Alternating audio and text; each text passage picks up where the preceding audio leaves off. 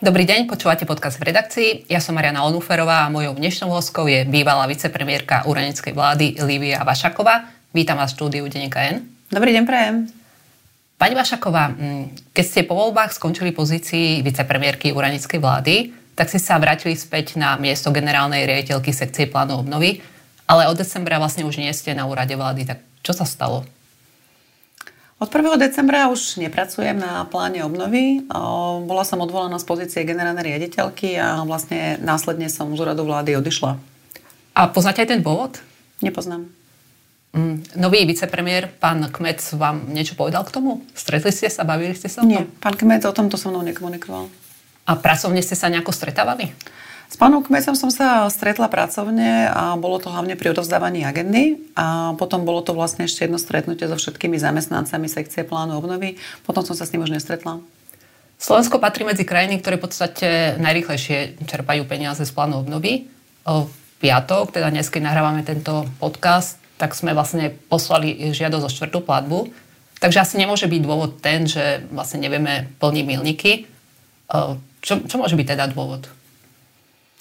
To asi nie je úplne otázka na mňa, ale chcela by som naozaj povedať, že dnes je deň, keď si Slovensko podalo štvrtú žiadosť o platbu a je to moment, keď Slovensko sa naozaj zaradí na úplnú špičku európskych krajín. Mali by sme byť druhá krajina, ktorá si podala štvrtú žiadosť a zároveň vlastne, ak by sa tieto peniaze podarili aj vyplatiť, tak by sme mali skoro polovičku celej alokácie doma. Takže pre Slovensko je to veľký úspech a som veľmi rada, že vlastne k tomuto úspechu som výraznou mierou prispela. Prispeli k tomu aj predchádzajúce vlády, prispel k tomu celý tým plánu obnovy a chcela by som aj vlastne týmto poďakovať všetkým, ktorí sa na tom naozaj veľmi napracovali, lebo na začiatku v podstate nikto neveril, že takéto niečo sa môže podariť.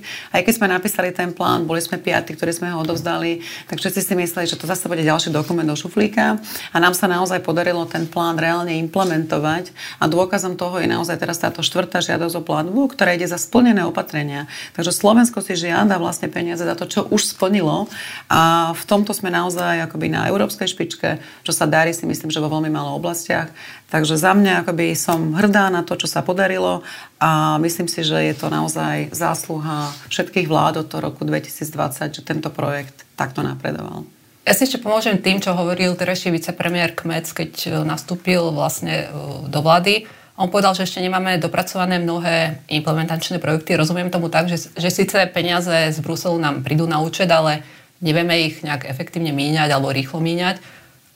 Môže byť toto ten problém, ktorý možno, možno vyčíta predchádzajúcim mhm. vládam?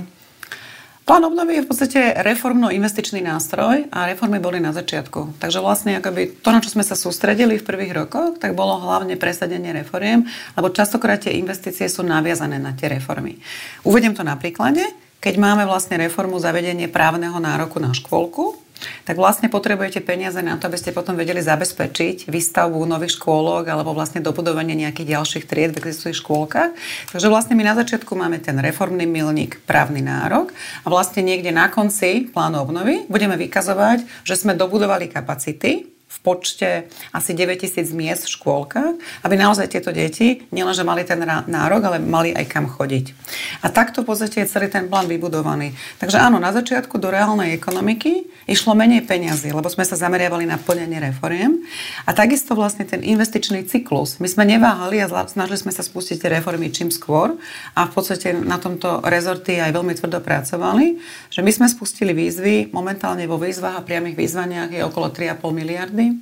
Zároveň máme zazmluvnených už 1800 projektov za vyše 1 miliardy, takže si nemyslím, že vlastne tieto výsledky sú zlé. Ak to aj porovnáme napríklad s novým programovým obdobím, ktoré beží približne v tom istom čase, tak tam sa vlastne prvé výzvy spustili až za úradnícke vlády a v podstate nemáme akoby, že žiadne zazmluvnené projekty a nemáme žiadne reálne čerpanie pláne obnovy ale čerpanie nie je to podstatné. My potrebujeme viac menej splniť opatrenia, na základe toho nám prichádzajú peniaze z Bruselu.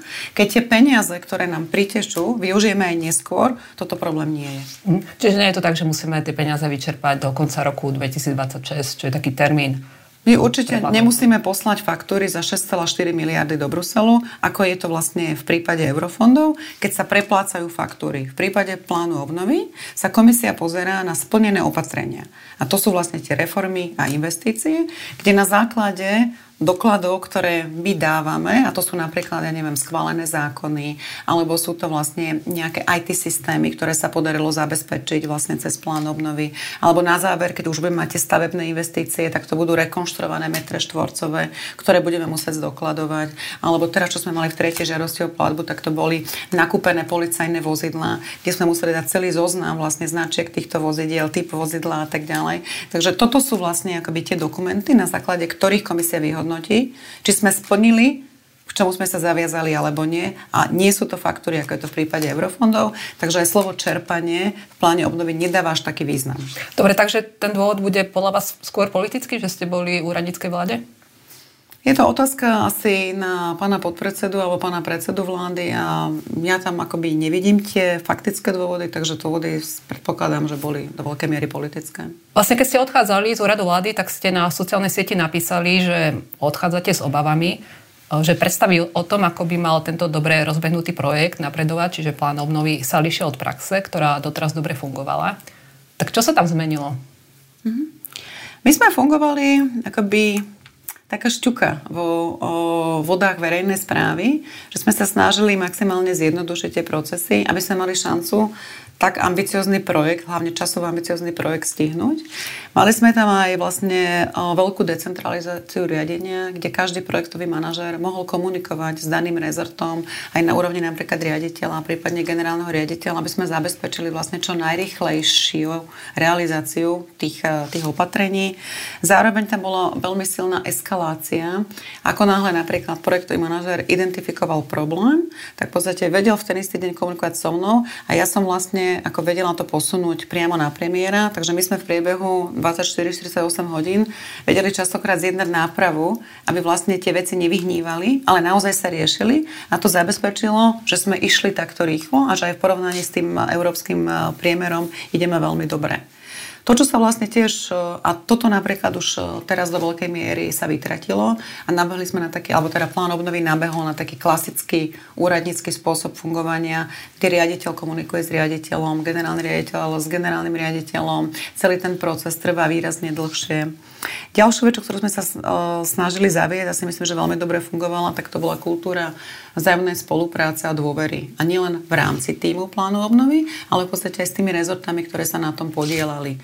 A fungovalo to tak, že my sme sa nesnažili akoby si nejak vykolikovať priestor, že toto je vlastne to, čo robíme my, ale snažili sme sa vlastne ponúkať tým rezortom aj pomoc o veciach, ktoré nám oni signalizovali ako problematické. Či už to bolo realizovanie komunikačných kampaní, napríklad na podporu niektorých víziev, alebo to bola metodická pomoc, alebo sme im pomáhali so štátnou pomocou, častokrát niekedy aj s odbornými vecami. Takže toto všetko vlastne ako prispelo k tomu, že tie rezorty nám po čase začali dôverovať a videli v nás partner partnera, ktorý im vie s tou realizáciou pohnúť, pomôcť. Predpokladám, že tí úradníci na nižších úrovniach sa po zmene vlády e, nezmenili, že neodišli všetci z tých ministerstiev, tak, tak vlastne s príchodom novej vlády e, prišli nejaké nové pravidlá, možno aj nejaký strach, obavy. Máte také informácie? No myslím si, že celá tá kultúra dôvery, ktorá tam bola, tak sa uh, čiastočne mení na kultúru strachu. Že tí ľudia vlastne už sa obávajú, čo príde, či si môžu dovoliť niečo komunikovať, ktoré veci si môžu dovoliť komunikovať. Napríklad ďalší faktor úspechu, ktorý mal plán obnovy, tak e, bolo aj veľmi transparentné informovanie verejnosti. Zaviedli sme semafor, čo je bezprecedentný nástroj na to vlastne, ako funguje investičný program e, v štátnej správe. A zároveň sme aj na sociálnych médiách veľmi rýchlo, efektívne upozorňovali na problémy. Keď napríklad boli aj vo verejnom priestore informácie, ktoré nezodpovedali skutočnosti, tak sme toto dávali na tie sociálne médiá. Toto už napríklad nie je.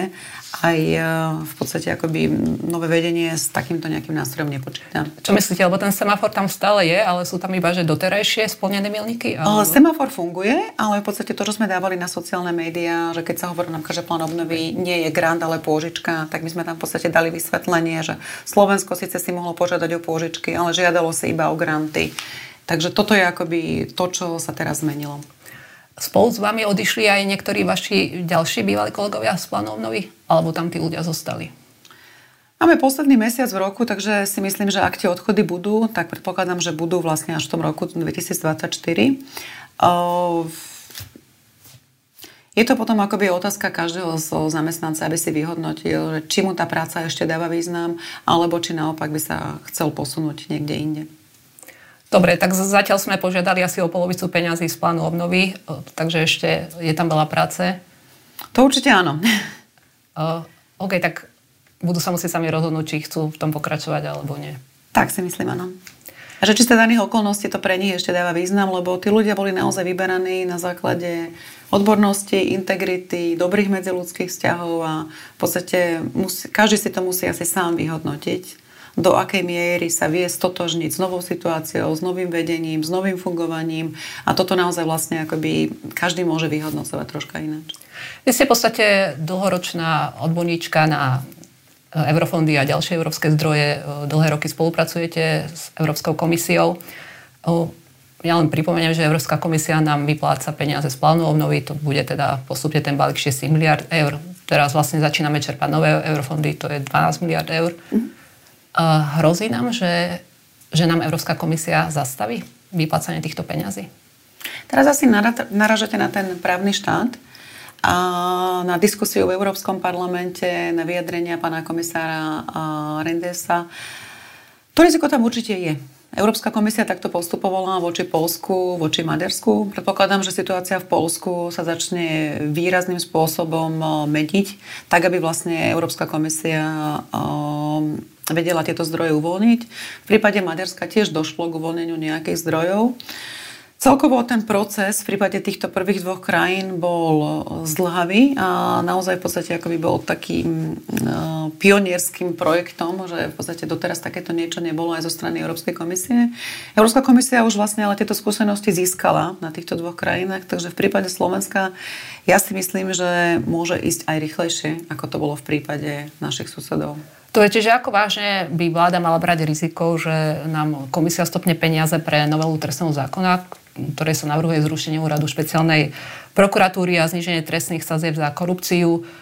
Je to naozaj vážne riziko, ako rýchlo by vlastne mohol prísť tomu stopnutiu peňazí. Čo vieme o tom, čo, čo viete podľa vás o tom? To vám neviem tak úplne presne zodpovedať, lebo naozaj s týmto ja nepracujem a je to otázka naozaj teraz na aktuálnu Európsku komisiu, ako sa s týmto vysporiada. Ja si myslím, že Európska komisia po skúsenostiach s, Polskom a s Maďarskom bude chcieť ísť rýchlejšie a bude chcieť v podstate ešte v zárodku vlastne zastaviť niektoré tendencie, ktoré potom vlastne v Maďarsku a Polsku prepukli silnejšie a znamenali naozaj aj ohrozenie európskych finančných zdrojov, lebo toto je to, čo Európska komisia sleduje a o tomto vlastne bola aj rozpráva v Európskom parlamente. Takže myslím si, že to riziko tam je a Európska komisia podľa mňa bude postupovať rýchlejšie ako v prípade Maďarska a Polska. A to riziko je, že by nám zastavila stopla hm, eurofondy, ktoré teraz končia a vlastne až teraz sa začnú preplácať faktúry, alebo skôr tie nové eurofondy. Vieme aspoň takúto Myslím si, že v prípade tých starých eurofondov asi až tak rýchlo to nebude. Skôr sa to týka nových eurofondov. Uh, vy ste nedávno upozornili aj na riziko, že komisia nám môže stopnúť, zastaviť peniaze aj z plánu obnovy, alebo dokonca budeme musieť vraciať stovky miliónov eur kvôli tomu, že v tom návrhu rozpočtu nie sú zohľadené výdavkové limity. Hovorím o rozpočte na budúci rok, mm. ktorý, o ktorom by budúci týždeň mal začať rokovať parlament. A aké je veľké riziko podľa vás, že, že teda dojde inak k zvráteniu milníka a že komisia by nám naozaj vlastne stopla tie peniaze alebo nevyplatila mm. ďalšie? Čo sa týka výdavkových limitov, tak naozaj súčasný návrh rozpočtu, ktorý už je teraz v Národnej rade, tak e, neobsahuje výdavkové limity. Tieto výdavkové limity vypočíta Rada pre rozpočtovú zodpovednosť. Stále je tam možnosť, že ten rozpočet sa zosúladí s výdavkovými limitmi. Sú tam v podstate akoby za mňa také dve otázky. Jedna je procesná, že ako zosúľadiť ten proces vlastne aj s tou snahou vlády, čo najskôr prijať ten rozpočet. A potom je tam vlastne, a vlastne e, k tomu procesu ešte, že tam naozaj tie roz, e, limity treba potom rozrátať na jednotlivé kapitoly. Takže je to, ako by som povedal, že aj technicky relatívne náročná vec, ktorá si vyžaduje nejaký čas. No ale to, čo je pre mňa podstatnejšie, je to, že či sa ten rozpočet a tie výdavky zmestia do výdavkových limitov. A k tomuto momentálne ja tú informáciu nemám a jedine Rada pre rozpočtovú zodpovednosť by túto informáciu mala komunikovať. Dá sa to podľa vás stihnúť ešte do konca roka, alebo vy skôr to vnímate tak, že bude lepšie potom začať s rozpočtovým provizóriom? To bude závisieť asi, ako rýchlo budú prebiehať diskusie v Národnej rade. Čo sa týka tých výdavkových limitov, tak e, bolo by to veľmi krkolomné, ako stihnúť to ešte tento rok. A skôr si myslím, že to zosúľadovanie by tom asi prebiehalo v priebehu januára. Ak teda by do toho súčasná koalícia išla. Vlastne už pred rokom nám hrozilo, že kvôli e, týmto výdavkovým limitom nám Brusel zastaví peniaze z plánu obnovy, pretože aj bývalá vláda najprv ich teda nerátal s nimi v návrhu rozpočtu. Nakoniec e, dohodla nejakú výnimku, že tento rok, keď boli vypnuté európske pravidla pre verejné financie, tak e, nemusia platiť ani naše výdavkové limity. Ako vlastne tá debata vlastne pred rokom, pred rokom prebiehala, že uh, ako dlho ste rokovali, ako, ako vážna bola tá hrozba? Mm-hmm. Ja som vtedy vlastne viedla tie rokovania s Európskou komisiou na technickej úrovni a musím povedať, že tie rokovania boli veľmi tvrdé a náročné. Rokovali sme až do Silvestra, keď naozaj vlastne akoby sa nám podarilo presadiť riešenie, že pokiaľ Európska únia má vypnuté fiskálne pravidlá na európskej úrovni, tak vlastne ani na slovenskej úrovni sa nebudú uplatňovať fiskálne pravidlá. A tým pádom vlastne nám stačilo pozmeniť e, ten návrh rozpočtu len v textovej časti, kde sme toto uviedli a kde sme napísali vlastne, že tie výdavkové limity boli síce vypočítané, ale vzhľadom na túto výnimku tak v rozpočte nemusia byť reflektované, nemusia byť teda zosúladené s rozpočtom. Ale naozaj tie rokovania s Európskou komisiou, kvôli tomu, že jeden z našich partnerov, z dvoch partnerov, s ktorým rokujeme, je práve generálne riaditeľstvo pre ekonomické a finančné záležitosti, tak boli mimoriadne náročné a tieto fiskálne reformy posudzujú veľmi prísne a veľmi starostlivo. Takže určite si myslím, že toto neunikne ich pozornosti, že rozpočet nemá výdavkové limity. Takisto možné riešenia, ktoré by sa začali dostali, tak Európska komisia bude veľmi striktne posudzovať. Čiže v to boli akože desiatky hodín e, rozhovorov s bruselskými úradníkmi, veľa telefonátov, tak si to máme predstaviť?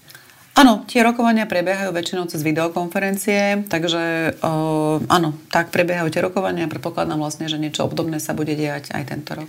A bude komisiu zaujímať nielen to, že či v rozpočte bude zohľadený limit na výdavky, čiže nejaký strop na rozpočtové výdavky, ale aj to, akým spôsobom chce vláda ozdraviť tie verejné financie? Či toto nie je súčasťou milníka? Európska komisia e, určite posudzuje vlastne aj tú časť, na ktorú ste sa pýtali, že akým spôsobom vlastne vláda bude e, konsolidovať verejné financie. Nie je to súčasťou plánu obnovy. Tam naozaj patria tie výdavkové limity, ale štáty eurozóny majú povinnosť poslať svoje, svoje rozpočty Európskej komisii na posúdenie a v rámci tohto procesu tak Európska komisia hodnotí samozrejme iné veci, nielen výdavkové limity. Takže si myslím, že v rámci iného procesu príde vlastne akoby aj vyzrozumenie Európskej komisie napriek k eh, samotnému konsolidačnému úsiliu. V prípade ale plánu obnovy, tak sa zameriavame na výdavkové limity, ktoré v podstate musíme garantovať, že keďže sme ich už vlastne deklarovali v rámci prvej žiadosti o platbu, že tá reforma nebola zvrátená. dnes teda piatok sme požiadali o štvrtú platbu vo výške teda necelé miliardy eur z plánu obnovy. No a jeden z tých milníkov, ktorý vykazujeme ako splnený, je dôchodková reforma. My už ale vieme, že Ficová vláda e, schválila na budúci rok vyššie 13. dôchodky, zároveň zostane e, platnosti naďalej rodičovský dôchodok a zároveň teda sa má znížiť aj odvod do druhého piliera. Tak to sú opatrenia, ktoré zrejme zhoršia dlhodobú udržateľnosť našich verejných financií. Hrozí nám, že aj v prípade dôchodkovej reformy môže dôjsť vráteniu milníka, že teda budeme musieť buď vrácať peniaze, alebo nám komisia mm. pozastaví peniaze? Ako, nedá sa to úplne takto povedať, že je to jasná vec. To riziko tam určite je, ale mm, máme nastavený ten milník tak, že v podstate musíme tam zaviesť e, dôchodkový vek nadviazaný na dĺžku dožitia sa. Máme tam vlastne predvolebnú stratégiu v druhom pilieri a máme tam akruálne neutrálny prvý pilier. A tým pádom vlastne je tam široká paleta možností a opatrení, ktoré by toto mohli spĺňať. Takže viem si predstaviť, že to, čo tam teraz navrhla súčasná vláda s 13. dôchodkom, tak v podstate bude musieť byť zrejme kompenzovaná nejakými inými opatreniami. Či už sa to týka nejakých výnimiek, pravidel pre predčasný dôchodok. Takže vlastne akoby neviem ja teraz povedať, že či tento milník je určite zvrátený, alebo vlastne či už súčasná vláda pracuje na niektorých kompenzačných opatreniach. V každom prípade si myslím, že ako náhle dôjde k takýmto zmenám, bude potrebné komunikovať s Európskou komisiou a bude potrebné vlastne povedať, že toto sú tie veci, ktoré sme spravili, ktoré zhoršujú udržateľnosť verejných financií a naopak toto sú kompenzačné opatrenia, ktoré by k tej udržateľnosti mali prispieť. Čiže rozumiem tomu správne, že táto vláda bude musieť vlastne prijať nejakú zmenu v zákone, ktorá napríklad sprísni e, predčasné dôchodky, prípadne inak upraví? Uh, nehovorím, že toto je nevyhnutne to opatrenie, čo vláda musí spraviť, len hovorím, že toto je akoby taká možnosť, ktorú ja vidím, že, ktorou by sa dalo kompenzovať to zavedenie 13. dôchodku. Ale niečo bude musieť v dôchodkovej oblasti urobiť. Uh, nedávno boli zverejnené výsledky testovania PISA 15-ročných žiakov. V pláne obnovy sú nastavené zmeny, ako by sa mala zlepšiť kvalita škôl. Môže táto vláda dajme tomu, že niektoré z týchto cieľov, ktoré majú zlepšiť výučbu, pokaziť? Nemáte, máte takú obavu? Ja si myslím, že práve tá kurikulárna reforma môže byť e, liekom na to, aby sa naši žiaci začali zlepšovať v tej čitateľskej gramotnosti, v matematike. Práve vlastne akoby to, že budú sa učiť kriticky pracovať s informáciami, čítať s porozumením, že to sú presne veci, ktoré im potom umožnia dosahovať lepšie výsledky v PISA testoch. Pán minister Drucker sa vyjadril vlastne, že podporuje reformy, ktoré sú v pláne obnovy. Zaviazal sa aj pokračovať v týchto reformách, tak verím tomu, že na rezorte škol školstva vlastne tie reformy nie sú ohrozené a že sa bude pokračovať v ich náplňaní. Sú prípadne ešte pláne obnovy iné rizika, ktoré vy vnímate a viedli by k tomu, že takému precedensu, že by nám komisia vlastne stopla peniaze z plánu obnovy? Z toho, čo je vo verejnej diskusii, tak eh, rezonovala diskusia ohľadom optimalizácie siete nemocníc, ohľadom národných parkov. Toto sú reformy, ktoré sme si už v podstate deklarovali za splnené. Takže ako náhle by tam došlo k zvráteniu, tak hrozí to isté, že môžeme prísť eh, o 100 milióny, ak e, teda by komisia vyhodnotila, že ten milník už nie je splnený, až sme teda reformu zvrátili. Ja sa spýtam ešte na nemocnice, lebo s plánom mnohí sa majú zaplatiť nemocnice Martine a Banskej mm-hmm. Bystrici. Obe teraz súťažia o to, že vlastne kto tie nemocnice postaví. E, je tam, nemáte tam nejaké riziko? To riziko najprv bolo, že, že nemocnica Rasochy sa nestíha, potom sa vybrali iné, iné nemocnice. E, je tam ešte nejaké riziko, alebo z vášho pohľadu už sa to vyriešilo, že, že o, mm-hmm. tie projekty idú nejak v súlade?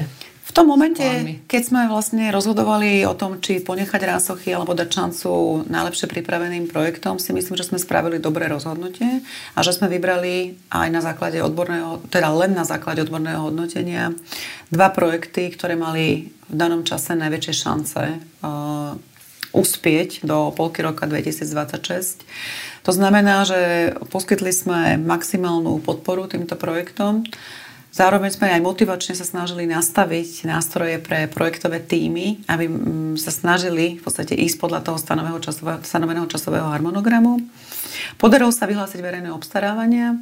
Na Slovensku verejné obstarávania sú asi tým kameňom úrazu pri všetkých veľkých investíciách, takže tie rizika určite sú. Nechcem tie rizika nejak zveličovať, ale nedá sa povedať, že by rizika neboli. Som veľmi rada, že v prípade Martina sa prihlásili uchádzači do tohto verejného obstarávania a verím tomu, že sa podarí nájsť firmu, ktorá tento projekt bude schopná aj postaviť. Vlastne ja sa pýtam na, na rizika stopnutia peňazí z plánu obnovy. V našom prípade by to bol precedent, napríklad keby nám kvôli výdavkovým limitom, ktoré nie sú zohľadené v rozpočte, stopla komisia peniaze. Ale nedopadlo by to napríklad potom po tých rokovaniach tak, že by bola zmierlivejšia, že aký máte z toho pocit, tak ako poznáte tie rokovania Bruseli, e, rozmýšľanie bruselských úradníkov, mm-hmm. alebo berie to naozaj prísne? Komisia v prípade reforiem ide veľmi striktne a naozaj sa pozerá na všetko, ako to máme napísané v tom právne záväznom dokumente, lebo to je v podstate naša právna zmluva s Európskou komisiou. Oni tam majú právne oddelenie, kde sa presne pozerajú na znenie jednotlivých ustanovení a posudzujú, že či toto bolo splnené, alebo vlastne je tam ešte niečo, čo potrebujeme dodať, aby to bolo splnené. Takže nemyslím si, že to bude s Európskou komisiou jednoduché vyrokovať. Zároveň vlastne akoby, uh, jedna vec sú tie finančné sankcie, ktoré Slovensku hrozia. A potom je tam aj reputačné riziko, že Slovensko by sa vlastne z premianta dostalo na pozíciu krajiny, ktorá prvá zvrátila milník, čo si myslím, že určite by aj z hľadiska teda tej reputácie bola hamba. Uh-huh. Uh, viete aj o iných krajinách, kde možno sa už debatuje o tom, že hrozí tam zvrátenie nejakého milníka, alebo Slovensko je naozaj v tom úvozovkách vynimočné? Asi pred rokom bol prípad Litvy, kde sa riešil jeden fiskálny zákon, ktorý vlastne krajina odmietla prijať. Ale potom, čo Európska komisia vyčíslila, že koľko by to vlastne stálo z celého plánu obnovy, a bola to približne desatina, tak Litva sa nakoniec rozhodla tento zákon implementovať. Uh, vy keď ste boli teda vicepremiérkou úradníckej vlády, tak ste mali na starosti aj eurofondy a takým veľkým cieľom od druhej vlády bolo dosiahnuť to, aby nám prepadlo čo najmenej eurofondov zo tzv. starých eurofondov, ktoré končia v tomto roku. Vy ste to najprv odhadovali to riziko na 800 miliónov, potom na 400 miliónov, nakoniec na 100 miliónov, čo je suma teda, ktorá by nám mala prepadnúť. Tak ako to vyzerá podľa vás? K tomuto sa neviem úplne fundovane vyjadriť, lebo nemám teraz tie informácie, čo sa týka čerpania jednotlivých uh, operačných programov. Videla som tlačovú konferenciu pána ministra Rašiho, kde v podstate hovoril, že uh, ideme ideme tým tempom, ktoré, ktoré bolo nastavené. Videl tam aj rizika. Ja tie rizika vidím hlavne pri ministerstve dopravy a pri operačnom programe Kvalita životného prostredia.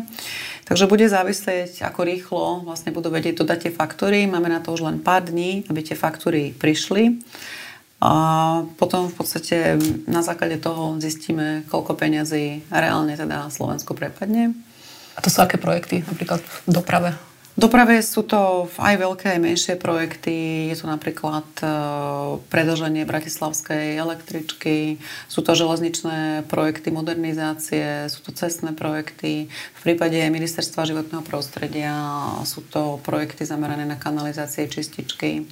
Tam, čo sa nám podarilo, tak sa nám podarilo presvedčiť e, kolegov na rezorte životného prostredia, že napriek tomu, že Slovensko potrebuje dokončiť kanalizáciu, potrebuje dokončiť vlastne aj tie vodovody v častiach Slovenska, kde nie sú, tak nebola reálna šanca stihnúť veľké množstvo projektov do konca tohto roka. A preto sa nám podarilo presvedčiť kolegov, aby tieto peniaze pustili na kompenzovanie nákladov energokrízy, čo vlastne Slovensku ušetrilo veľký balík peniazy, ktorý by ináč prepadol. Presúvali sme až 450 miliónov vlastne z operačného programu Kvalita životného prostredia práve práve na náklady energokrízy. A toto sú tie peniaze, ktoré sa už podarilo teraz zachrániť, že nám neprepadnú.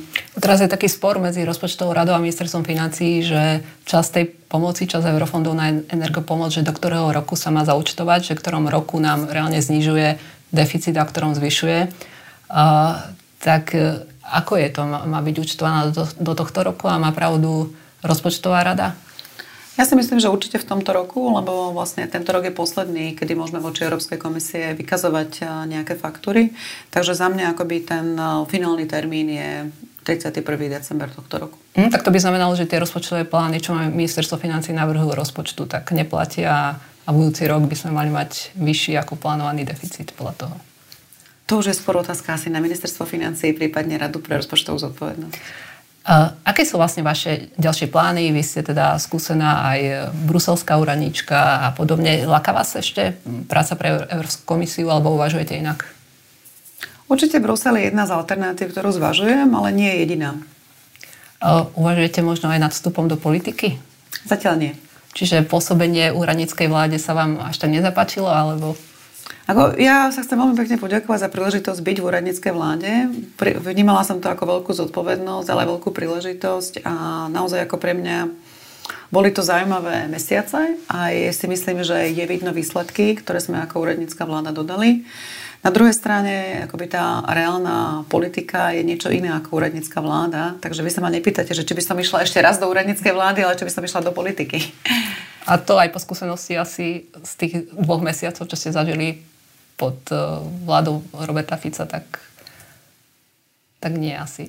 A tak vám poviem, že na to, aby ste boli v úradníckej vláde alebo na to, aby ste riadili štát, potrebujete inú sadu zručností, ako na to, aby ste vedeli vyhrať voľby.